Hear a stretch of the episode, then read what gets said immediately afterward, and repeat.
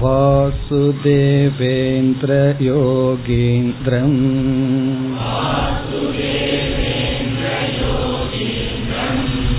नत्वा ज्ञानप्रदं गुरुम्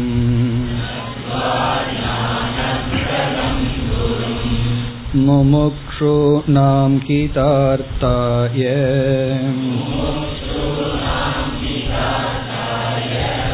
तत्त्वबोधोऽभिधीयते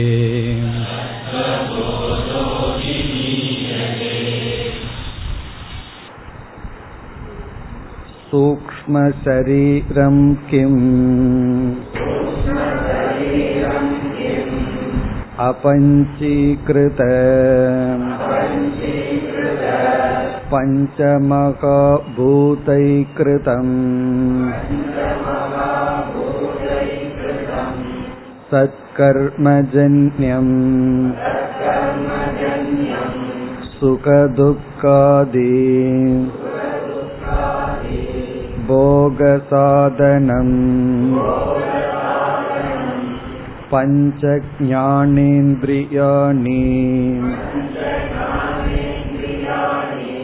पञ्चकर्मेन्द्रियाणि पञ्चप्राणादयक मनश्चैकम् बुद्धिश्चैका एवं सप्तदशकलाभिः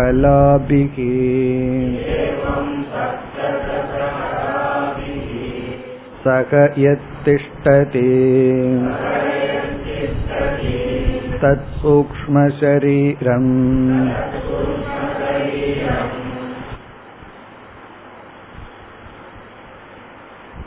ஆத்மா என்றால் என்ன என்ற கேள்விக்கான பதிலை இப்பொழுது பார்த்து கொண்டிருக்கின்றோம் ஆத்மா கக ஆத்மா என்றால் என்ன என்பதற்கு நான் யார் என்பதுதான் பொருள் ஆத்மா என்றால் என்ன என்றால் நான் நான் என்று நாம் பயன்படுத்திக் கொண்டிருக்கின்ற சொல்லில் நான் என்ற சொல்லுக்கு எது உண்மையான பொருள்? அதற்கு இங்கு ஆசிரியர் பதில் சொல்கையில் பதினோரு அனாத்மாக்களினுடைய பெயரை பயன்படுத்தி இவைகளுக்கு வேறாக சச்சிதானந்த சொரூபமாக எது இருக்கின்றதோ அது ஆத்மா என்று சொன்னார். இந்த பதினோரு சொற்களுக்கான விளக்கத்தை இப்பொழுது நாம் பார்க்க ஆரம்பித்து அதில் ஸ்தூல சரீரத்தை பார்த்து முடித்து சூக்ம சரீரத்தில் இருக்கின்றோம். ஸ்தூல சரீரம் என்றால் நாம் பார்த்து அனுபவிக்கின்ற இந்த உடல்.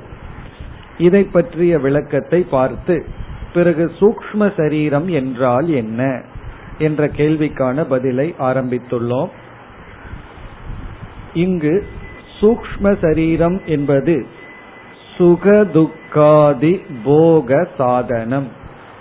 இப்ப பதில பார்த்தோம் அப்படின்னா அபஞ்சீகிருத பஞ்சமகாபூதை கிருதம் சத்கர்மஜன்யம் சுகதுக்காதி போக சாதனம். சுகம் துக்கம் முதலிய போகம். போகம்னா இங்கு அனுபவம். மானம் அபமானம் குளிர் வெப்பம் இது போன்ற அனுபவங்கள். அப்படி சுகம் துக்கம் முதலிய அனுபவங்களுக்கு சாதனம் என்றால் கரணம் கருவி இன்ஸ்ட்ருமெண்ட் அதாவது இந்த உடல் என்பது சுகதுக்காதி போகத்தை அனுபவிக்க ஒரு இடம். இந்த உடலில் இருந்து கொண்டு மனம் அல்லது சூக்ம சரீரம் என்ற கருவியின் மூலமாக இந்த உலகத்தோடு சம்பந்தம் வைத்து சுகதுக்காதி போகங்களை எல்லாம் நாம் அனுபவிக்கின்றோம். இப்ப முதல் இலக்கணம் வந்து சுகதுக்காதி போக சாதனம். இனி இரண்டாவது முதல் சொல் அபஞ்சீகிருத பஞ்சமகா பூதை கிருதம். நாம் பார்த்து அனுபவிக்கின்ற இந்த பஞ்சபூதங்கள் ஸ்தூலமான பூதம் என்று சொல்லப்படுகிறது. ஆகாசம் காற்று முதலிய பூதங்கள். சாஸ்திரம் என்ன சொல்கின்றது? இதே ஐந்து பூதம் சூக்ம நிலையில் இருந்தது காரண நிலையிலும் இருந்தது. இந்த சூக்ம நிலையிலிருந்துதான் இப்பொழுது அனுபவிக்கின்ற இந்த பஞ்சபூதம் வந்துள்ளது என்று சாஸ்திரம் கூறுகிறது. அது எப்படி சூக்ம நிலையிலிருந்து ஸ்தூல நிலை ஆனது என்பதை நாம் பிறகு இதே நூலில் பார்க்க போகின்றோம். அந்த ஐந்து சூக்மமான பூதங்களிலிருந்து உருவாக்கப்பட்டதுதான் நம்முடைய மனம் அல்லது சூக்ம சரீரம். அந்த சூக்ம பூதத்துக்கு இனியொரு பெயர் அபஞ்சீகிருதம். அபஞ்சீகிருத்தம்னா சூக்மம் அதாவது இப்பொழுது இருக்கின்ற பஞ்சபூதங்களுக்கு முன் இருந்த நிலை. அப்படி புரிந்து கொண்டால் அபஞ்சீகிருதமான சூக்மமான பஞ்சபூதைகி கிருதம். பஞ்சபூதங்களினால் செய்யப்பட்டது. இனி அடுத்த சொல் சத்கர்ம ஜென்யம் எப்படி ஸ்தூல சரீரம் மனிதனுக்கு மனிதன் மாறுபடுகிறது? முதல்ல மனித சரீரம் மிருக சரீரம்னு எத்தனையோ சரீரம். அப்படியே மனித சரீரமாக இருந்தாலும் ஒவ்வொரு ஸ்தூல சரீரமும் ஒவ்வொரு விதமான ஆரோக்கியத்துடன் இருக்கின்ற சில சரீரத்துல பிறவியிலேயே சில நோய்கள் இருக்கின்றன. அதே போல நம்முடைய மனதை பார்த்தால் சூக்ம சரீரத்தை பார்த்தால் அதுவும் நம்முடைய கர்மத்தினுடைய வினை பலன். கர்ம வினையினுடைய பலன். ஏன்னா ஒவ்வொருவருக்கும் சூக்ம சரீரத்தில் சில விதமான நோய்கள் அல்லது சில விதமான பலம் பிறப்பிலேயே இருக்கின்றது. இப்ப சிலர் பிறந்த உடனே மன நோயாளியாக இருக்கின்றார்கள். சிலருக்கு நல்ல மனம் இருக்கின்றது தைரியமான மனம் இருக்கின்றது. ஆகவே மனதிலும் கூட வேற்றுமையை நாம் பார்க்கின்றோம். அதை வைத்துக்கொண்டு நாம் பிறகு செய்கின்ற கருமத்தின் பலனாக அதை நம்ம தாழ்த்தி கொள்ளலாம் உயர்த்தி கொள்ளலாம். இருந்தாலும் மனதிலும் வேறுபாடு இருக்கின்றது. அதற்கு காரணம் சத்கர்ம ஜென்யம். சத்கர்மம்னா இங்கு நம்முடைய கர்ம வினையின்படி நம்முடைய சூக்ம சரீரம் நமக்கு கிடைக்கிறது. நம்மளுடைய உடலை எப்படி நம்ம கர்ம வினையில சம்பாதிக்கிறோமோ அப்படியே நம்முடைய மனதையும் நாம் சம்பாதிக்கின்றோம். இந்த சூக்ம சரீரத்துக்கு அவயவங்கள் எல்லாம் என்னன்னு அடுத்தது படிக்க போறோம். எவைகளெல்லாம் சேர்ந்தது சூக்ம சரீரம்? அதுல வந்து ஞானேந்திரியம் கர்மேந்திரியம் எல்லாம் வரும். அதுல நம்ம பார்த்தோம்னா சில பேர்த்துக்கு ஞானேந்திரியங்கள்ல குறை இருக்கலாம் கர்மேந்திரியங்கள்ல குறை இருக்கலாம். இதுக்கெல்லாம் காரணம் என்ன அப்படின்னா சத்கர்ம ஜென்யம். மீண்டும் இந்த சொல்ல பிறகு பார்ப்போம். இனி அடுத்த பகுதிக்கு வந்தால் இங்கு என்ன சொல்லப்படுகிறது?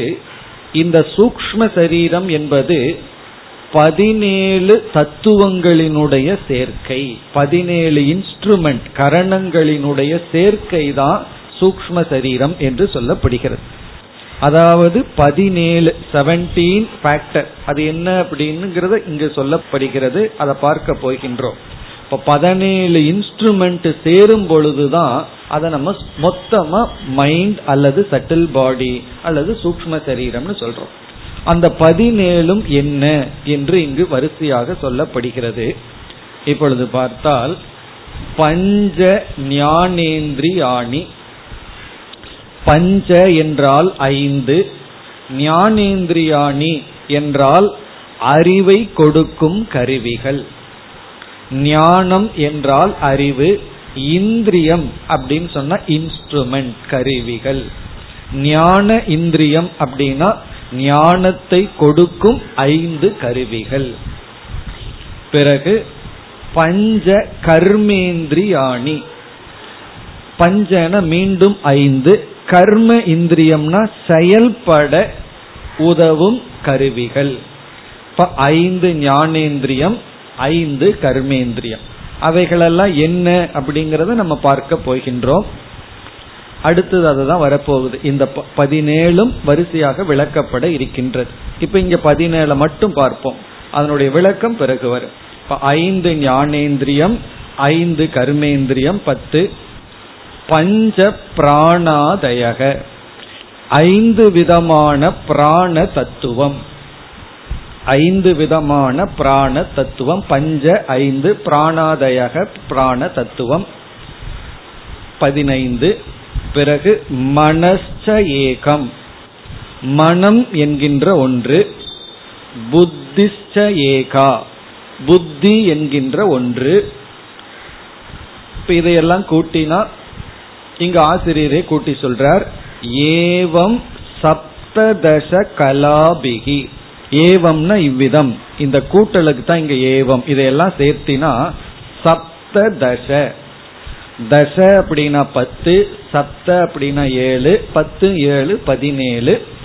கலாபிகி கலா அப்படின்னா பார்ட் அவயவம் அர்த்தம்.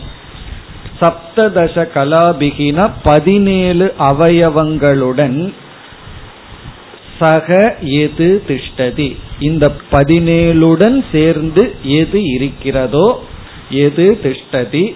தது சூக்ம சரீரம். அதுதான் சூக்ம சரீரம். அப்ப சூக்ம சரீரம் அப்படின்னு சொன்னா இந்த ஐந்து ஞானேந்திரியங்கள் ஐந்து கர்மேந்திரியங்கள் ஐந்து பிராணன் மனம் புத்தி. இந்த பதினேழினுடைய சேர்க்கையாக எது இருக்கிறதோ அது சூக்ம சரீரம். இதுதான் சூக்ம சரீரத்தினுடைய லட்சணம். இப்ப சூக்ம சரீரத்தினுடைய லட்சணத்தை பார்க்கும்போது என்ன ஆயிடுது? பதினேழு புதிய தத்துவங்களை தெரிந்து கொள்ள வேண்டிய நிலை வந்து விட்டது. ஆத்மாங்கிற ஒரு சொல்லுக்கு விளக்கத்தை தெரிஞ்சுக்க போய் பதினான்கு புதிய சொற்கள் வந்தது. பிறகு வந்து இந்த சூக்ம சரீரம்னா என்ன அப்படிங்கறத விளக்கம் பார்க்க போய் அதுக்குள்ள ஒரு பதினேழு சொற்கள் வந்து விட்டது. இனி இந்த பதினேழும் விளக்கப்படுகிறது. அதுதான் இனிமேல் வர இருக்கின்ற பகுதி. அதாவது ஐந்து ஞானேந்திரியங்கள் என்ன? ஐந்து கர்மேந்திரியங்கள் என்ன? பிறகு பிராணன் மனம் புத்தி இதெல்லாம் என்ன அப்படின்னு இனிமேல் நம்ம பார்க்க போகின்றோம். இந்த பதினேழையும் பார்த்து முடிச்சிட்டோம்னா சூக்ம சரீரம் முடிவடைகின்றது. இப்ப இனிமேல் நமக்கு என்ன தெரிந்து கொள்ள வேண்டும்?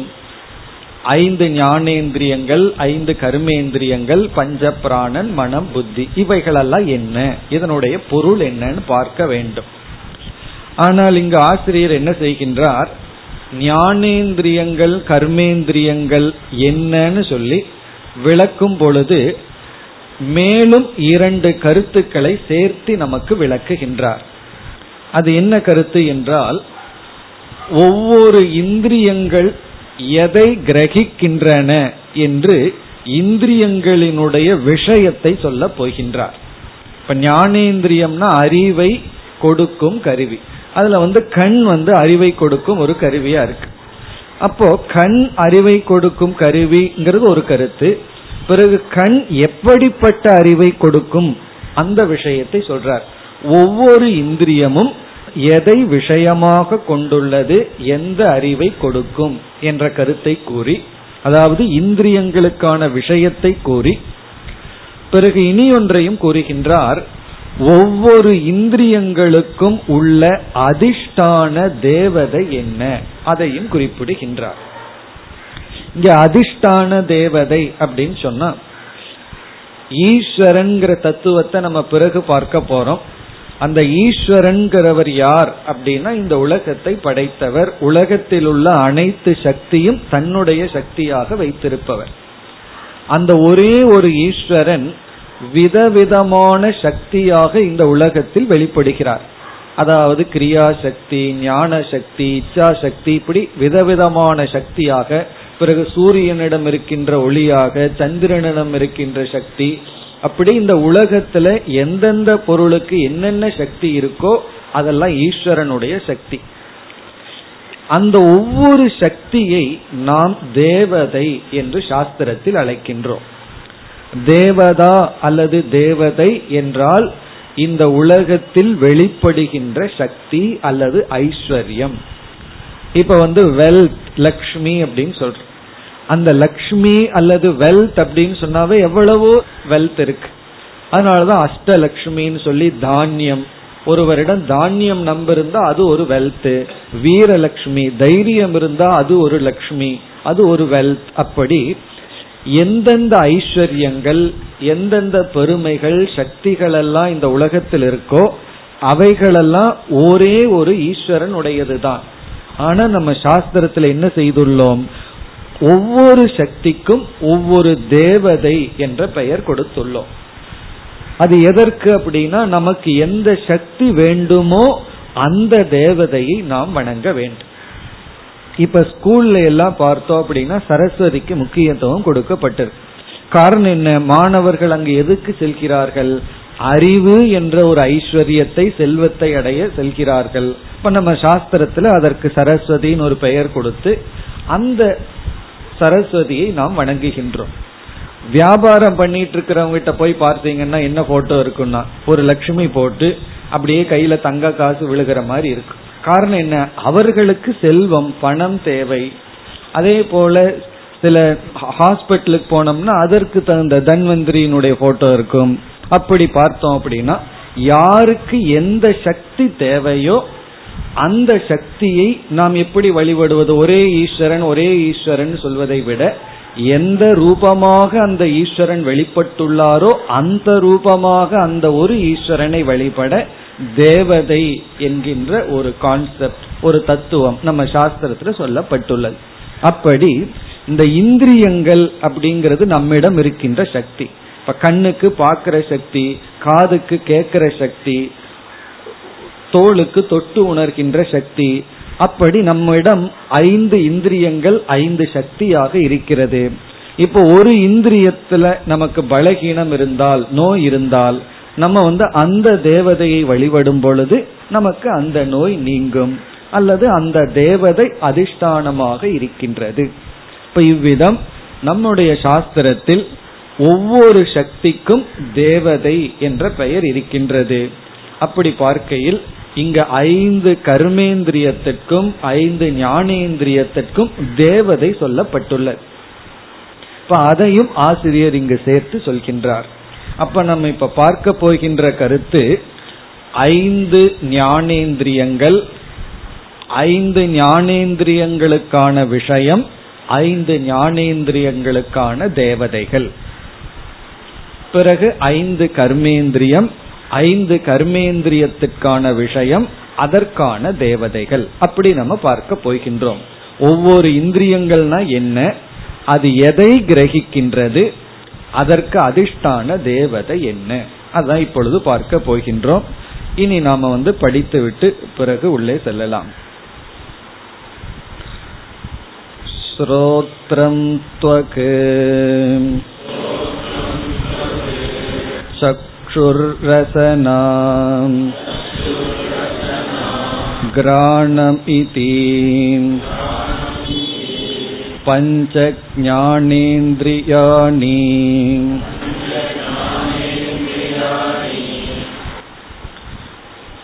இந்த வரியில் ஐந்து ஞானேந்திரியங்கள் அறிமுகப்படுத்தப்படுகிறது ஞானேந்திரியம் என்றால் ஞானார்த்தம் இந்திரியம் ஞானேந்திரியம். ஞானத்திற்காக பயன்படுகின்ற கருவி. ஞானார்த்தம் இந்திரியம் ஞானேந்திரியம். அதாவது அறிவை அடைய நமக்கு ஐந்து கருவிகள். அது வரிசையாக இப்பொழுது பார்ப்போம். முதல் ஸ்ரோத்ரம்.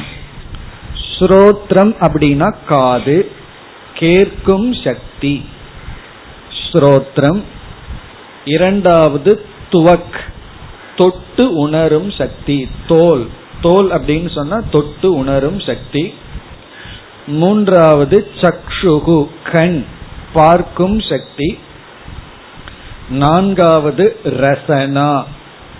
இங்கு ரசனா என்றால் சுவைக்கும் சக்தி. நாக்கு அதுல இருக்கின்ற சுவைக்கும் சக்தி.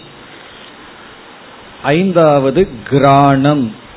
கிராணம் என்றால் நுகரும் சக்தி. மூக்கு அதாவது நுகரும் சக்தி. ஈதி பஞ்ச ஞான இந்திரியாணி. இவ்விதம் ஐந்து ஞான இந்திரியங்கள். மெய்வாய் கண் மூக்கு செவின்னு தமிழ்ல சொல்லுவார்கள். அப்படி ஒரு ஆர்டர். ஆனா இங்கு ஆர்டர் வேற. அதாவது ஸ்ரோத்ரம் காது துவக் தோல் கண் சக்ஷுகு ரசனா நாக்கு கிராணம் மூக்கு. இப்ப இங்க நம்ம புரிஞ்சுக்க வேண்டிய கருத்து என்னவென்றால் இந்த ஐந்து ஞானேந்திரியங்கள் ஸ்தூல சரீரத்துக்குள்ள சேர்த்தப்பட்டதா சூக்ம சரீரத்துல சேர்த்தப்பட்டுள்ளதான்னா சூக்ம சரீரத்தில் இருக்கு. நம்ம ஏற்கனவே பார்த்தோம் சூக்ம சரீரம்ங்கிறது கண்ணுக்கு தெரியாததுன்னு சொல்லி. ஆனா இந்த அஞ்சும் கண்ணுக்கு தெரியுதே அப்படின்னு நமக்கு ஒரு சந்தேகம் வரலாம். ஆகவே இங்க நம்ம என்ன புரிஞ்சுக்கிறோம் அப்படின்னா காது ஸ்ரோத்ரம் அப்படின்னு சொன்ன உடனே நம்ம கண்ணுல ஒவ்வொருவருடைய காதும் தெரியுது. அந்த காது இங்கு சொல்லப்படவில்லை. அது வெளித்தோற்றத்தில் இருக்கிற காது. அந்த கேட்கும் சக்தி தான் இங்கு சொல்லப்பட்டுள்ளது. அது நம்ம கண்ணுக்கு தெரியாது. ஒருவருக்கு எவ்வளவு தூரம் கேட்கிற சக்தி இருக்குன்னு சொல்லி அவருடைய காதை பார்த்து கண்டுபிடிக்க முடியாது. கண்டுபிடிக்க முடியுமோ? கண்டுபிடிக்க முடியாது. சில பேருக்கு காது பெருசா இருக்கும். சத்தமா பேசினா தான் உள்ள போகும். அப்படி காதை பார்த்து உங்களுக்கு நம்ம கண்ணுக்கு தெரிகிற காதை பார்த்து அவருக்கு எவ்வளவு தூரம் கேட்கிற சக்தி இருக்கு அப்படின்னு தெரியாது. எப்ப தெரியும்னா அவரிடம் பேசி அவரோட ரெஸ்பாண்ட பார்த்து தான் கண்டுபிடிக்க முடியும். அதே போல வெறும் கண்ணை பார்த்து பார்க்கிற சக்தி இருக்கான்னு சொல்ல முடியாது. அப்படி இங்கு சொல்லப்படுகின்ற ஐந்து ஞானேந்திரியங்களும் கண்ணுக்கு தெரியாத சக்தி ரூபமானது. அது வெளிப்படுற இடத்தை தான் பார்க்க முடியும். கேட்கிற சக்தி நம்ம எதை காதுன்னு சொல்றோமோ அந்த காது வழியா வெளிப்படுது. அந்த இடத்தின் வழியா வெளிப்படுது அவ்வளவுதான். கேட்கிற சக்தி மூக்கு வழியா வெளிப்படாது. அது வெளிப்படுற இடம் அது நம்ம சாதாரணமா சொல்ற காது. அதே போல துவக் அப்படின்னு சொன்னா தொட்டு உணரும் சக்தி. அது உடல் முழுவதும் வெளிப்படுகிறது. உடம்பில் இருக்கிற முழுவதும் என தோல் இருக்கு வெளிப்படுகின்றது. அதுவும் நம்ம வந்து சக்தி கண்ணுக்கு தெரியாத சக்தி தான். கை மரத்து போயிடுதுன்னு வச்சுக்கோமே அப்ப வந்து அந்த சக்தி வெளிப்படாது. தொட்டு உணர்கின்ற சக்தி அந்த நேரத்தில் நமக்கு வெளிப்படாது. அதனால கையை பார்த்து தோலை பார்த்து அதை தொட்டா உணர முடியுமா அப்படின்னு சொல்ல முடியாது. அதுவும் கண்ணுக்கு தெரியாத சக்தி. அதே போல சக்ஷுகு அப்படின்னா நம்ம பார்க்கிற கண் வந்து ஸ்தூல சரீரத்தோட சேர்ந்தது. பார்க்கும் சக்தி வெளிப்படுற இடம் நம்ம பார்த்துட்டு இருக்கிற கண்கள். ஆனா இங்க சக்ஷுகு கண் அப்படின்னா ஸ்தூலமான கண் அல்ல அது வந்து வெளிப்படுற இடத்தை தான் ஸ்தூலமான கண்ணுன்னு சொல்றோம். ஆனா இங்கு பார்க்கும் சக்தி. அதே போல ரசனா. ரசனா அப்படின்னா நாக்கு. அந்த நாக்குங்கிறது ஸ்தூல சரீரத்தை சார்ந்தது. அதுல சுவைக்கும் சக்தி இருக்கே அது சூக்ம சரீரம். சில பேர்த்து நாக்கு வந்து ரொம்ப கூர்மையா இருக்கு கண்டுபிடித்து விடுவார்கள். ஒரு கல் உப்பு இல்லை கொஞ்சம் இது இருக்குன்னு கண்டுபிடித்து விடுவார். அப்படின்னா சுவைக்கிற சக்தி ரொம்ப இருக்கு. அதுக்கெல்லாம் ப்ரொஃபஷனலாவே இருக்கு. டீ குடிக்கிறதுல சொல்லுவார்கள். அதாவது என்ன டேஸ்ட்னு கண்டுபிடிக்கிறதுக்கு ஆளை வச்சு அதுக்கு ஐயாயிரம் ரூபாய் சம்பளம் இருக்கு. ஏன்னா அவரு தான் கரெக்டா கண்டுபிடிப்பாராம். இந்த டேஸ்ட் இந்த டீக்கு இந்த டீக்கு இவ்வளவு டிஃபரன்ஸ் இருக்குன்னு சொல்லி. அது ஒரு பவர் சக்தி. அதாவது சுவைக்கின்ற சக்தி. உடல்நிலை சரியில்லை ஃபீவர் வந்துடுது அப்படின்னா என்ன ஆகும்? நாக்கில் எது போட்டாலும் நமக்கு டேஸ்ட் தெரியலன்னு சொல்றோம் அல்லவா? அப்ப என்ன இருக்கு? நாக்கு இருக்கு ஆனா சுவைக்கிற சக்தி அந்த இடத்துல வெளிப்பட முடியாமல் தடைப்பட்டு விட்டது. அப்ப நாக்குங்கிறது இங்க சுவைக்கிற சக்தி. அதே போல கிராணம். நம்ம பார்க்கிற மூக்கு இங்கு சொல்லப்படவில்லை. நுகரும் சக்தி. அதாவது வாசனைகளை உணரும் சக்தி. அது சில சமயம் தடைப்படலாம் சில சமயம் நல்லா இருக்கலாம். இப்படி ஐந்து ஞானேந்திரியங்கள் அப்படிங்கிறது அந்தந்த இடத்துல வெளிப்படுகின்ற சக்தி. இப்போ ஒவ்வொரு ஞானேந்திரியமும் உடல்ல ஒவ்வொரு பகுதியில வெளிப்படுகிறதுன்னு பார்த்தோம். இப்ப வந்து காது கேட்கிற சக்தி இங்க வெளிப்படுது பாக்குற சக்தி கண்ணில் வெளிப்படுது. எந்த இடத்துல வெளிப்படுதோ அந்த இடத்துக்கு கோலகம் அப்படின்னு பெயர். கோலகம் அப்படின்னு சொன்னா இந்த ஐந்து ஞானேந்திரியங்கள் எந்த இடத்துல தன்னுடைய சக்தியை வெளிப்படுத்துகிறதோ அந்த இடத்துக்கு பேரு கோலகம். அந்த இடத்த நம்ம டேமேஜ் பண்ணிட்டோம்னா அந்த ஞானேந்திரியம் டேமேஜ் ஆகல. அது வெளிப்பட முடியாமல் பேசாம இருக்கும். இப்போ ஒருவர் கண்ணை நம்ம எடுத்துட்டோம் அப்படின்னா அவருக்கு கண்ணுங்கிற ஞானேந்திரியத்தை நம்ம அழிச்சிடல. அவருக்கு இருக்கு. ஞானேந்திரியம் இருக்கு. ஆனா வெளிப்பட முடியாம இருக்கு. ஏன்னா நம்ம கோலகத்தை நீக்கிட்டோம். அதே போல காதை அறுத்துட்டோம்னு வச்சுக்கோமே. உள்ள வந்து எதையாவது குத்தி பண்ணிட்டோம் அப்படின்னா கேட்கிற சக்தி அந்த ஜீவனுக்கு இருக்கு. ஆனா கேட்க முடியாதபடி இருக்கு. ஏன்னா ஸ்தூலமான அந்த கோலகத்துல நோய் அல்லது டிஃபெக்ட் வந்துட்டதுனால. இப்படி ஐந்து ஞானேந்திரியங்கள் ஸ்தூல சரீரத்துல இருக்கின்ற ஐந்து இடங்கள் வழியாக வெளிப்படுகிறது. அதுக்கு சாய்ஸ் கிடையாது. அதாவது கேட்கிற சக்திங்கிற ஒரு சக்தி இவ்வளவு நாளா காது வழியாவே போய் போய் கேட்டுட்டேன். ஒரு சேஞ்சுக்கு நான் மூக்கு வழியா போய் கேட்கிறேன் அப்படிங்கிறது முடியாது. அந்தந்த சக்தி அந்தந்த இடத்தின் வழியாகத்தான் வெளிப்படும். இனி வந்து அடுத்த பகுதியில பார்க்க போவது தேவதைகள் பிளஸ் விஷயங்கள். விஷயங்களை நம்ம பார்த்துட்டோம். அதாவது எந்தெந்த இந்திரியம் எதை எதை கிரகிக்கும் அப்படிங்கிறது இந்திரியத்தை விளக்கும் பொழுதே நாம் பார்த்து விட்டோம். இப்ப நம்ம மீண்டும் விஷயத்தை பிறகு பார்க்க போகின்றோம். அடுத்த பகுதி தேவதைகள் வருகிறது. அதை தொடர்ந்து விஷயமும் வருகிறது. இப்பொழுது அதை படிப்போம். श्रोत्रस्य दिग्देवता त्वचो वायुः चक्षुषः सूर्यक रसनाय वरुणक घ्राणस्य अश्विनौ इति ज्ञानेन्द्रियदेवताः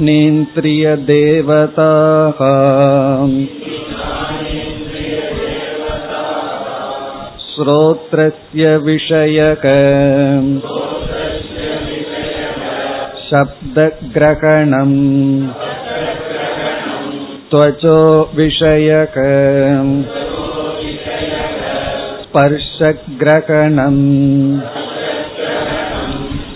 चक्षुषो विषयक रूपग्रहणम् रसनाय विषयक रसग्रहणम् घ्राणस्य विषयक गन्धग्रहणम् इति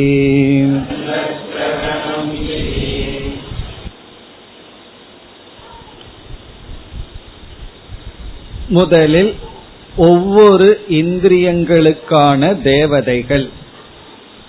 ஸ்ரோத்ரஸ்ய திக் தேவதா ஸ்ரோத்ரஸ்யன கேட்கும் சக்திக்கான தேவதை.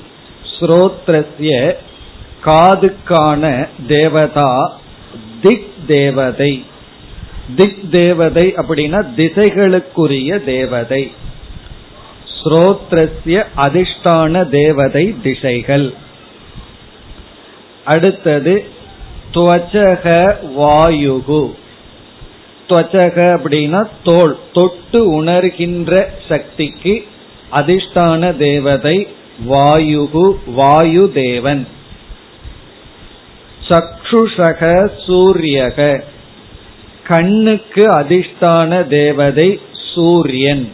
சூரிய தேவன் அதனாலதான் கண்ணெல்லாம் சரியா தெரியவில்லை என்றால் சூரிய நமஸ்காரம் சூரியனை குறித்து வணங்குதல். அடுத்தது ரசனாயாகா வருணக. ரசனாயாகன சுவைக்கின்ற சக்திக்கான தேவதை வருணக வருண தேவர். கிராணஸ்ய அஸ்வினவ் கிராணக அப்படின்னா நுகர்தல் வாசனை. அதற்கு அஸ்வினி தேவதைகள்னு ரெண்டு தேவதைகள் இருக்கின்றார்கள். அஸ்வினவ். அஸ்வினவ் அப்படிங்கிறது இங்கு அஸ்வனி தேவர்கள். ரெண்டு பேர் என்னைக்குமே அவங்க பேரா இருப்பார். இந்த இடத்துல எல்லாம் நம்ம லாஜிக்க பயன்படுத்தினா மாட்டிக்குவோம். ரெண்டு மூக்கு துவாரம் இருக்கு அதனால ரெண்டு தேவதையான்னு கேட்டீங்கன்னா காதுக்கு ரெண்டு இருக்கு கண்ணு ரெண்டு இருக்கு. அதனால அங்க லாஜிக் எல்லாம் கிடையாது. எதுக்கு ஏன் இந்த தேவதை? அப்படின்னு நம்ம சொல்ல முடியாது. சாஸ்திரத்துல சொல்லியிருக்கு. இது ஞானேந்திரிய தேவதாகா. இது ஞானேந்திரியங்களுக்கான தேவதைகள்.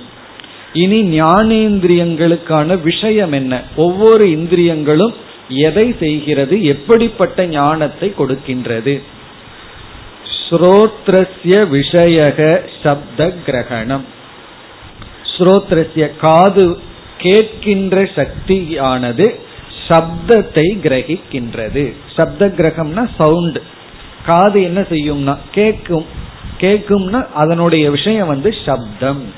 வெளியே இருக்கின்ற சப்தத்தை அது கிளாஸ் சப்தமா இருக்கலாம் லாரி சப்தமா இருக்கலாம். எல்லா சப்தத்தையும் என்ன பண்ணும்? காது வேற வழியே இல்லை கேட்டுத்தான் ஆகும். ஸ்ரோத்ரஸ்ய விஷயக சப்த கிரகணம் துவச்சக விஷயக ஸ்பர்ஷ கிரகணம் தோளினுடைய விஷயம் ஸ்பர்ஷம்னா தொட்டு உணருதல். பஞ்சு மெத்தையில படுத்தோம் அப்படின்னா நம்முடைய உடல் தோளானது அதை உணர்கின்றது மெதுவா. பாறையில படுத்தோம் அப்படின்னம்னா நம்மளுடைய தோல் வந்து கடினத்தை உணர்கின்றது. அப்படி தொட்டு உணர்தல். தீயில வச்சா உஷ்ணம் ஐஸ்ல வச்சா கூலா இருக்கு. இதெல்லாம் தொட்டு உணர்தல். அதான் ஸ்பர்ஷம். சக்ஷுஷோ விஷயக ரூப கிரகணம் கண்ணினுடைய விஷயம் வந்து ரெண்டு ஒன்று ரூபம் ஒரு ஃபார்ம் எப்படி இருக்கு அப்படிங்கிறது கண்ணில் தான் பார்க்க முடியும். பிளஸ் வர்ணம் கலர் அதையும் நம்ம சேர்த்து கொள்ள வேண்டும். கலர் வர்ணம். வர்ணம்ங்கிறது விதவிதமான கலர் ஒரு ஃபார்ம் ரூபம் எப்படி இருக்கு அப்படிங்கிறது கண் உணரும்.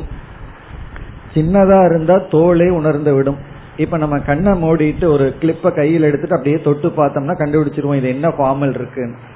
ஆனா ஒரு மவுண்டன் மலையை பார்க்கிறோம் அல்லது யானையை பார்க்கிறோம் அதை வந்து கையில தொட்டு உணர முடியாது.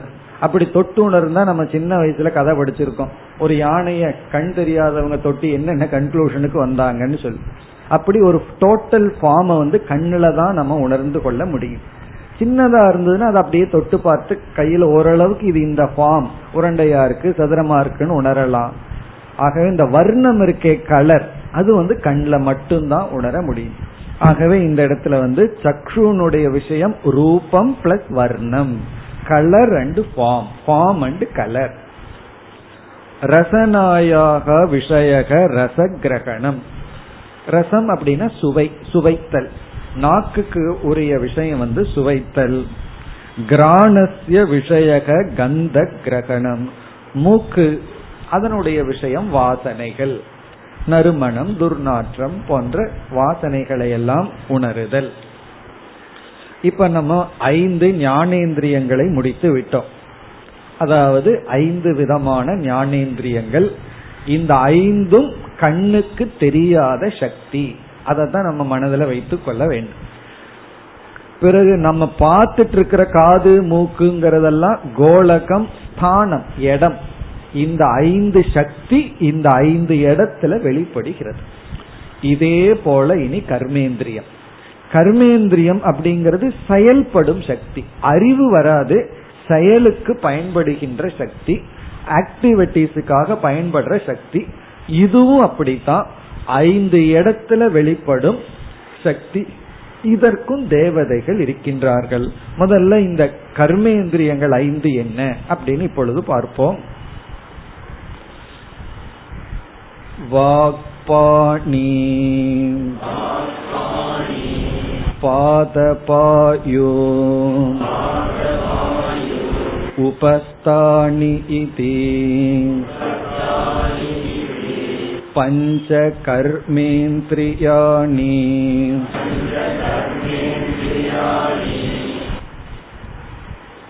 ஐந்து கர்மேந்திரியங்கள் ஒன்று வாக். இந்த இடத்துல வாக் அப்படின்னு சொன்னா பேசும் சக்தி. வாக் அப்படின்னா பேசுகின்ற சக்தி பேசுதல். கர்மேந்திரியத்துல முதல் வருவது பேசுதல். இந்த நாக்கு இருக்கே அது ரெண்டு இந்திரியத்துக்கு போகுது. ஒன்னு ஞானேந்திரியத்துக்கு போனா சுவைக்கும் சக்தி. அது கர்மேந்திரியமாக செயல்பட்டா பேசும் சக்தி. இந்த கர்மேந்திரியங்கள்லிருந்து ஞானம் கிடைக்காது. ஞானேந்திரியத்திலிருந்து தான் ஞானம் கிடைக்கும். இந்த கர்மேந்திரியத்திலிருந்து நம்முடைய உடலிலிருந்து செயல் வெளிப்படும். இந்த ஐந்து கர்மேந்திரியம் இல்லைன்னா எந்த செயலையும் நாம் செய்ய முடியாது. அப்படி முதல் வாக் இரண்டாவது பாணி. பாணினா கை. இந்த இடத்துல கைகள் இரண்டு கைகள். ஏன்னா நம்ம செயல்படுறதுக்கு ரொம்ப முக்கியம் கைகள். கைகள் இல்லை அப்படின்னா நம்ம செயலே பண்ண முடியாது. முழு கைகள். தோல்ல இருந்து விரல் இருக்கிற வரைக்கும் நகம் வரைக்கும் இருக்கின்ற பகுதி கைகள். அடுத்தது பாத. பாதம்னா கால்கள். ஃபுல் பாடியில் இருக்கிற கால் கால்கள். ஏன்னா கால் இருக்கிறதுனால தான் நடக்க முடிகிறது. கால்கள் பாயு பாயு அப்படின்னா மலத்தை தியாகம் செய்கின்ற உறுப்பு. அதை தமிழ்ல வந்து எருவாய் அப்படின்னு சொல்லுவார்கள். எருவாய் மல தியாகம் செய்ய பயன்படும் உறுப்பு. உபஸ்தம் அப்படின்னு சொன்னா சிறுநீர் கழிக்க பயன்படும் உறுப்பு. அதை தமிழ்ல வந்து கருவாய் என்று சொல்லப்படுகிறது. உபஸ்தம் இது பஞ்ச கர்மேந்திரியாணி. ஐந்து கர்ம இந்திரியங்கள். அதாவது நம்ம உடலிலிருந்து செயல்படுகின்ற இடங்கள். இதுவும் சக்தி தான் இப்ப வந்து ஒருவருடைய வாயை பார்த்து அவர் பேசுவாரா பேச மாட்டாரான்னு சொல்ல முடியாது. எவ்வளவு தூரம் பேசுவார் அதுவும் சொல்ல முடியாது. அப்படி அவர் ஊமையா இருக்காரா அல்லது பேசுவாரான்னு வாயை பார்த்து சொல்ல முடியாது. பேசுனதுக்கு அப்புறம்தான் தெரியும் அவருக்கு பேசுற சக்தி இருக்கு. ஒருவருடைய கையை பார்த்து சொல்ல முடியாது. அதுல எந்த அளவுக்கு தூக்குற சக்தி இருக்கு? கையிலிருந்து செயல்படுற சக்தி இருக்கு? சொல்ல முடியாது. அது செயல்பட்டா தான் தெரியும். ஒருவருடைய விரலை பார்த்து இவர் நல்லா பெயிண்ட் பண்ணுவார்னு சொல்ல முடியுமோ? அல்லது வந்து நாதேஸ்வரம் வாசிப்பார்னு சொல்ல முடியுமோ? அதுக்கு என்ன இப்படி இப்படின்னு கையை மாத்தணும் வாயில ஊதணும் அவ்வளவுதானே அப்படின்னு சொல்ல தோணும். ஆனா அது வந்து ஒரு விதமான சக்தி. கைய பயன்படுத்துறது காலை பயன்படுத்துறது இதெல்லாம் சக்தி. இதுவும் கண்ணுக்கு தெரியாது. ஆனா எந்த இடத்துல ஒன்ன தூக்கிறது இதெல்லாம் செய்யறமோ அது கையில வெளிப்படுற இடம் ஞானேந்திரியத்தை போல கர்மேந்திரியம். இப்ப பேசும் சக்தி வந்து விரல்ல வெளிப்படாது. அது வந்து வாயில தான் வெளிப்படும். தூக்குற சக்தி கையில தான் வெளிப்படும். நடக்கிற சக்தி தலையில வெளிப்படாது. அப்படி வெளிப்பட்ட என்ன ஆகும்னா தலையில நடக்க ஆரம்பிச்சிருவோம். காலில் தான் வெளிப்படும். அதே போல மலத்தை தியாகம் செய்கின்ற சக்தி மல தியாகம் செய்கின்ற இடத்துல தான் வெளிப்படும். சிறுநீர் கழிக்கும் சக்தி அந்த இடத்துல தான் வெளிப்படும். அப்படி ஐந்து விதமான கர்மேந்திரியமும் சூக்மமான சக்தி வெளிப்படுகின்ற இடத்துக்கும் கோலகம் என்று பெயர். இனி அடுத்த பகுதியில ஒவ்வொரு கர்மேந்திரியத்துக்கான விஷயம் ஒவ்வொரு கர்மேந்திரியத்திற்கான தேவதைகள் வாச்சோ தேவதா வன்னிகி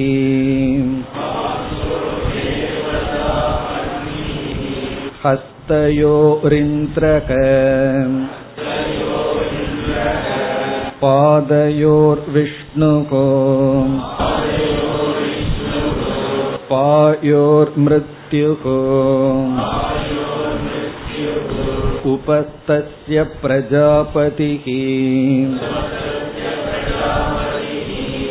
इति कर्मेन्द्रियदेवताः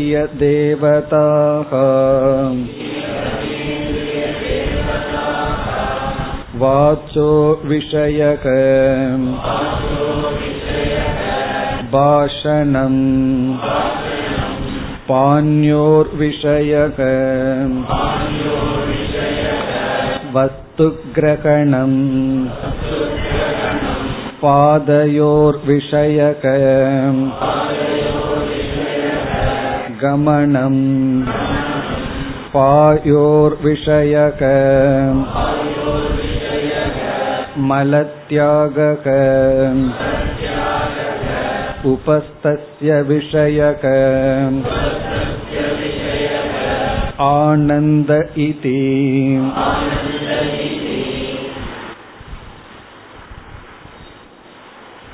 முதலில் ஐந்து கர்மேந்திரியங்களினுடைய தேவதைகள் வாச்சோகோ தேவதா வன்னிகி பேசும் திறனுக்கான தேவதை வன்னி வன்னினா அக்னி தேவன்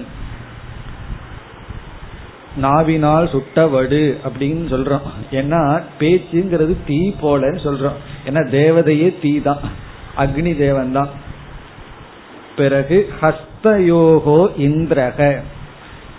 கையில் இருக்கின்ற தூக்குகின்ற சக்தி இந்திர தேவன் தேவர்களுக்கெல்லாம் தலைவனாக இருக்கின்ற இந்திரன் தான் தேவதையாக இருக்கின்றான் கையுக்குள்ள இருக்கிற சக்திக்கு. பாதயோகோ விஷ்ணுகு. நம்மைய தாங்கிறது இரண்டு கால்கள் பாதங்கள்.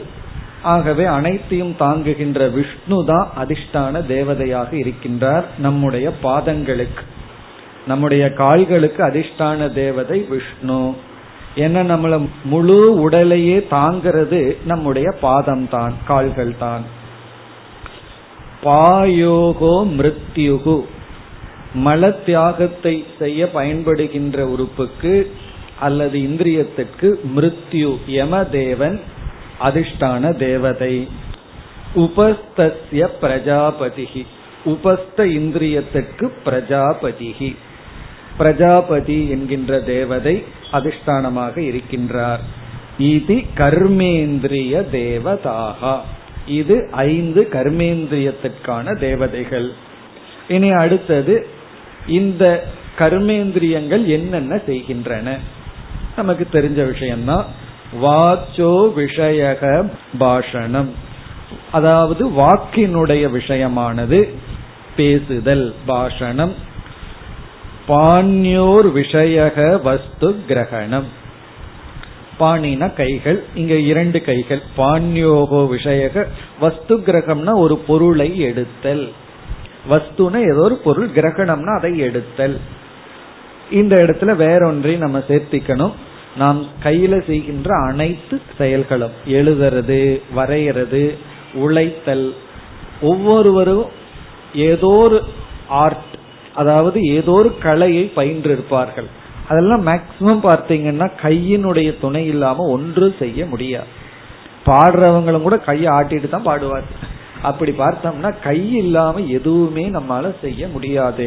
இப்ப கையினாலதான் எத்தனையோ கலைகள் எவ்வளவோ ஜாப் எல்லாம் நம்ம செய்யறது காரணம் என்னன்னா கைகள் தான். கை படிக்கிறது முதல் கொண்டு எல்லாம் வஸ்து கிரகணம்னா விரல் கைய வச்சுட்டு என்னென்னலாம் செய்ய முடியுதோ அதெல்லாம். பாதையோர் விஷயக கமனம். இரண்டு கால்களுக்கான விஷயம் என்ன? ஏன்னா உடலை தாங்குதல் பிளஸ் கமனம் நடத்தல். பாயோகோ விஷயக மலத்தியாக பாயுனுடைய விஷயம் அதாவது எருவாயினுடைய விஷயம் மலத்தியாக இந்த உடலுக்கு வேண்டாததை வெளியே தள்ளுகின்றது. உபஸ்திய விஷயக ஆனந்தக இது. உபஸ்த இந்திரியத்திற்கு இரண்டு வேலை ஒன்று நீராக இருக்கின்ற தேவையற்றதை வெளித்தல்கின்றது சிறுநீராக வெளித்தல்கின்றது இனி ஒன்று சுகம் ஆனந்தம் இனப்பெருக்கத்திற்கு பயன்படுகின்றது. இப்படி ஐந்து கர்மேந்திரியங்கள் அதற்கான தேவதைகள் அதற்கான விஷயங்களை பார்த்து முடித்து விட்டோம். இனி அடுத்தது என்ன வர வேண்டும்? ஐந்து பிராணன். அது ஐந்து பிராணன் என்ன? பிறகு வந்து மனம்னா என்ன? புத்தினா என்னன்னு வந்தா பதினேழும் பூர்த்தி அடைகின்ற. காரணம் என்ன?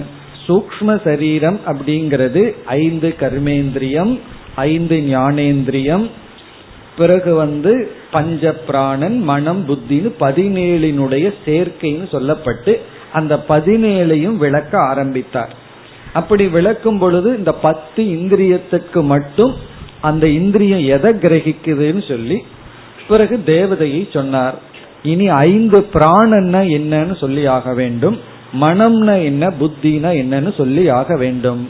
இந்த பத்துக்கு பிறகு இனி ஒரு ஏழு ஃபேக்டர் வந்தாக வேண்டும். ஆனா இந்த நூல்ல அது கிடையாது.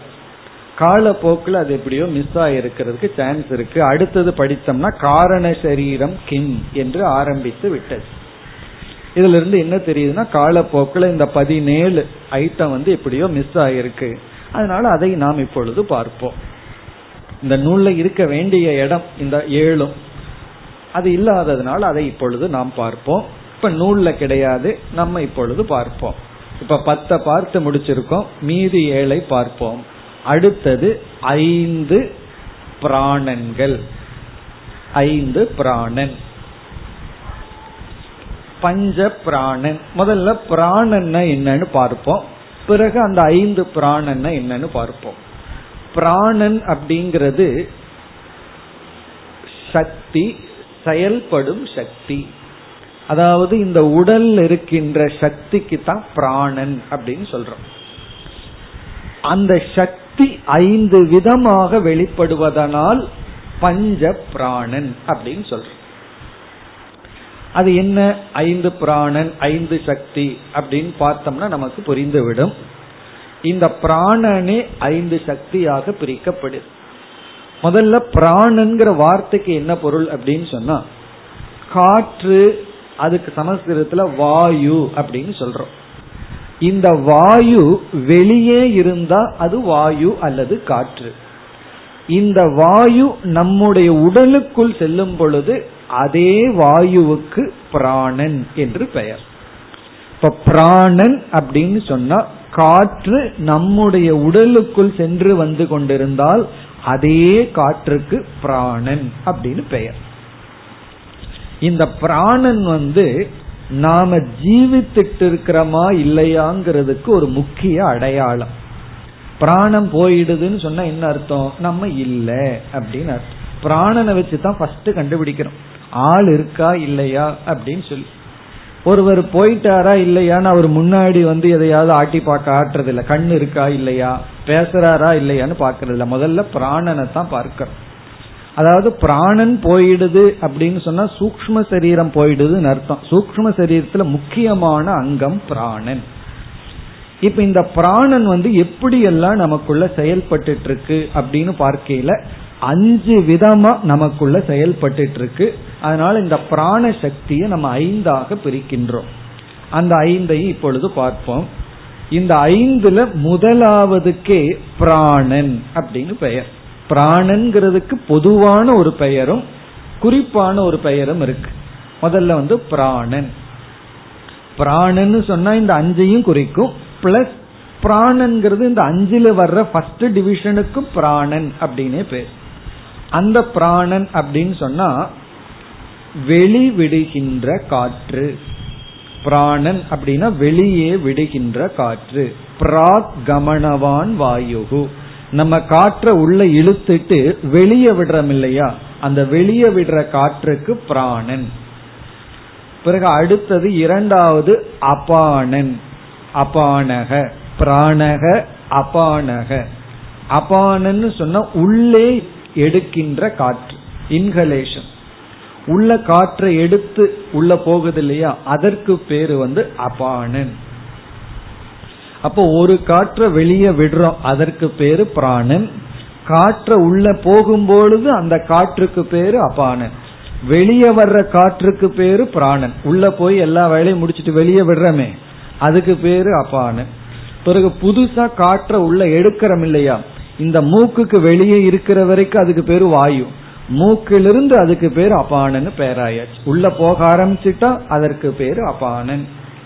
பிறகு உள்ள போன காற்று என்ன பண்ணுது? ஒரே இடத்துல தங்கி இருப்பதில்லை. உடல் முழுவதும் சுத்துது. இப்ப மூன்றாவது வியானன். வியானக. வியானக அப்படின்னு சொன்னா இந்த அபானன் அப்படிங்கிற காற்று உள்ள போயிருக்கு. போய் என்ன செய்கின்றது? உடல் முழுவதும் அது செயல்படுகிறது. அதாவது ரத்த ஓட்டத்தை எல்லாம் செய்ய வைக்கிறது அப்படி சர்க்குலேட்டரி சிஸ்டம்னு சொல்றது உடல் முழுவதும் இந்த பிராணனானது வியாபித்து செயல்படுகிறது. பிறகு நான்காவது சமானன் சமானக. சமானக அப்படின்னு சொன்னா ஜீரணிக்கும் சக்தி. டைஜஸ்டிவ் பவர் ஜீரணிக்கும் வாயு அல்லது சக்தி. ஜீரணிக்கும் சக்தினா நம்ம சாப்பிட்ட உணவை அது அப்படியே இருந்தா விஷமாயிரும். அந்த உணவை உடனே அது கன்வெர்ட் பண்ணுது எப்படின்னா நம்முடைய தோலாகவும் நம்முடைய ரத்தமாகவும் எலும்பாகவும் அப்படியே மாற்றுகிறது கன்வெர்ட் பண்றது அந்த சக்தி. பிறகு ஐந்தாவது உதானன் உதானன் உதானக. உதானக அப்படின்னு சொன்னா இந்த உடம்புல நார்மலா ஒரு ஆக்டிவிட்டிஸ் நடந்துட்டு இருக்கும்.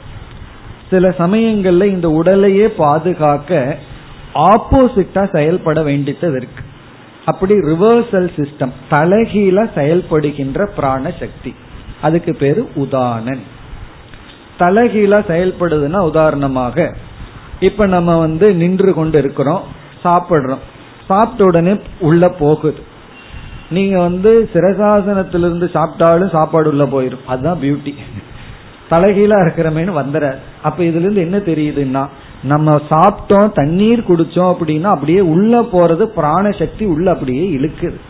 அப்ப வயிற்றுல போய் தங்க வைக்குது. அது ஒரு சக்தி அது பிராண சக்தி. ஆனா சில சமயங்கள்ல உடலுக்கு தேவையற்றது போயிட்டு அப்படியே வாமிட்டா வெளியே வருது. அது ஒரு சக்தி தானே. அந்த சக்தி எல்லாம் பேரு தான் உதானன் அப்படின்னு சொல்ற. தலைகீழ செயல்படுற சக்தி. தும்மல் வர்றது வாமிட் வர்றது கண்ணில் நீர் வருவது இப்படி எல்லாம் ரிவர்சலா செயல்படும். இது எல்லா நேரத்திலையும் செயல்பட்டா நோயாயிரும். இவர் சாப்பிட்றதெல்லாம் வாந்தி பண்ணிட்டு இருந்தாருன்னு என்ன ஆகுறதுனா இது டிஃபென்சிவ் சிஸ்டம் எப்ப நமக்கு தேவையில்லாதது இருக்கோ அப்போ அதுக்கு தலைகீழா செயல்பட்டு தான் அதை வந்து பேலன்ஸ் பண்ண முடியும். கண்ணில் ஒரு தூசி விழுந்துடுதுன்னா உடனே தண்ணீரை வர வச்சு கண்ணில் தூசியை வெளி தள்ளுது. அதே போல ஏதாவது ஒரு ப்ராப்ளம் வந்துன்னா தும்மல் வருது. இதெல்லாம் நார்மலா வரக்கூடாது. ஆனா அதே சமயத்துல உள்ள சில கஷ்டங்கள் வந்துட்டா இது செயல்பட்டு தான் ஆகணும். அதனாலதான் சில சமயம் யாராவது விஷத்தை குடிச்சிட்டா அவங்கள வாமிட் பண்ற வைக்கிறது தான் டாக்டர்னுடைய ஃபர்ஸ்ட் டியூட்டியா காரணம் என்ன? உள்ள இருக்கிறது வெளியே தள்ளணும். அப்படி ரிவர்சலா செயல்படுற சிஸ்டம் உதாரணன். பிறகு உதாரணன் வந்து டோட்டலா ரிவர்ஸா செயல்படுறது மரண காலத்தில். முழுமையாகவே நம்முடைய சூக்ம சரீரத்தை உடலிருந்து எடுக்கிற சக்தியும் உதாரணன் மரண காலத்துல உதாரணன் வந்து ஹண்ட்ரட் பர்சன்ட் வேலை செய்யும். உதாரணன் வந்து டோட்டலா வேலை செஞ்சுட்டே இருக்க கூடாது எப்ப தேவையோ அப்பதான் வேலை பண்ணணும். மீதி நேரத்துல எல்லாம் அது பேசாம இருந்தா தான் நல்லது. பேசாம தான் இருக்கணும். அதுவே ஒழுங்கா இருக்கும்போது வேலை செய்ய ஆரம்பிச்சிடுதுன்னா அது டிசீஸ் நோயின்னு சொல்லிடுறோம். பிறகு இந்த உதாரணன் கடைசியில் என்ன செய்யுதுன்னா இந்த பதினேழு அங்கங்களையும் பேக் பண்ணிட்டு இந்த உடல்லிருந்து நீங்கிற சக்தி அது உதான சக்தி. அதனாலதான் பார்த்தீங்கன்னா சில பேரு மரண காலத்துல போகாமையும் உள்ளேயும் இருக்க முடியாம அப்படியே இருப்பார். அப்ப என்ன சொல்லுவாங்க தெரியுமோ? சாகிறதுக்கு கூட சக்தி இல்லாம கிடக்கிறான்னு சொல்லுவாங்க. சாகிறதுக்கு சக்தி வேணும். அந்த நேரத்துல பிராணன் வந்து வெளிப்படணும். அதுக்காகத்தான் கிராமத்துல என்ன பண்ணுவாங்க தெரியுமா? ஒரு எண்பது எண்பத்தஞ்சு வயசானவங்க போகாம இருந்தாங்கன்னு சொன்னா கொல்ல முடியாது ஏன்னா அது ஒரு பாவம் வந்துடும் ஆனா அதுக்காக வேலையெல்லாம் செய்வாங்க. இளநியை கொடுக்கறது தண்ணியை ஊத்துறது இந்த மாதிரி எல்லாம் பண்ணி பார்ப்பாங்க. காரணம் என்னன்னா கருட புராணம் படிக்கிறது. இது எதுக்கு நான் நல்ல எண்ணம் சீக்கிரம் போயிடணுங்கிறதுக்கு இதெல்லாம் என்னன்னா அந்த பிராண சக்தியை ஆக்டிவேட் பண்றது. கடைசி காலத்துல டாக்டர் எதை கொடுக்க வேண்டாம்னு சொல்றாங்களோ அதை கொடுக்கறது. காரணம் என்னன்னா அப்பதான் உதான சக்தி வெளிப்பட்டு அவர் வந்து சீக்கிரம் போய் சேருவார் அப்படிங்கிறது காரணம். இப்படி இந்த பிராணன் அப்படிங்கிறது பவர் இந்த பிராண சக்தி நமக்குள் இருந்தா தான் கர்மேந்திரியமும் ஞானேந்திரியமும் செயல்படும். கர்மேந்திரியம் ஞானேந்திரியம் பவர்ஃபுல்லா இருக்கணும்னா பிராணன் நல்லா இருக்கணும். பிராண சக்தி குறைஞ்சிடுதுன்னா நம்ம அறிவையும் சரியா அடைய முடியாது. கண்ணு மங்களா தெரியும். யாராவது சொன்னா காதுல விழுகாது. நல்ல பசி இருக்குன்னு வச்சுக்குவோமே. யார் என்ன சொன்னாலும் காதுல விழுகாது. கண்ணு சரியா தெரியாது. காரணம் என்ன? அப்படின்னு சொன்னா பிராணனுக்கு அங்க உணவு தேவைப்படுகிறது. அப்படி அதே சமயங்கள்ல நல்ல பசி எடுத்து நல்லா சாப்பிட்டு ஆரோக்கியமா இருந்தா தான் கையில ஒன்ன தூக்க முடியும் நடக்க முடியும் எல்லாம் செய்ய முடியும். அப்ப இந்த உடல்ல பிராணன் அப்படிங்கிறது ஐந்து விதத்துல செயல்பட்டு அது கர்மேந்திரியமும் ஞானேந்திரியமும் நன்கு செயல்பட சக்தியை கொடுப்பது. அதனாலதான் பிராணனை வந்து பவர் ஹவுஸ் சொல்றது பேட்டரி போல பவர் ஹவுஸ் அதுதான் சப்ளை பண்ணிட்டு இருக்கு பவர் எதற்குனா ஞானேந்திரியத்துக்கும் கர்மேந்திரியத்திற்கும் இது ஐந்து விதமான பிராணன். இதோட பதினைந்து ஃபேக்டர் முடிவடைந்து விட்டது.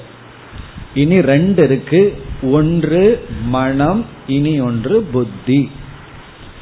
இந்த மனம் புத்தி அப்படிங்கிறது இரண்டுமே எண்ணங்களினுடைய தொகுப்பு. எண்ணங்கள் தான். மனம்னாலும் எண்ணம் தான் புத்தினாலும் எண்ணம். எப்படிப்பட்ட தாட் அப்படிங்கறத மனம் புத்தின்னு வேறுபாடு வருகிறது.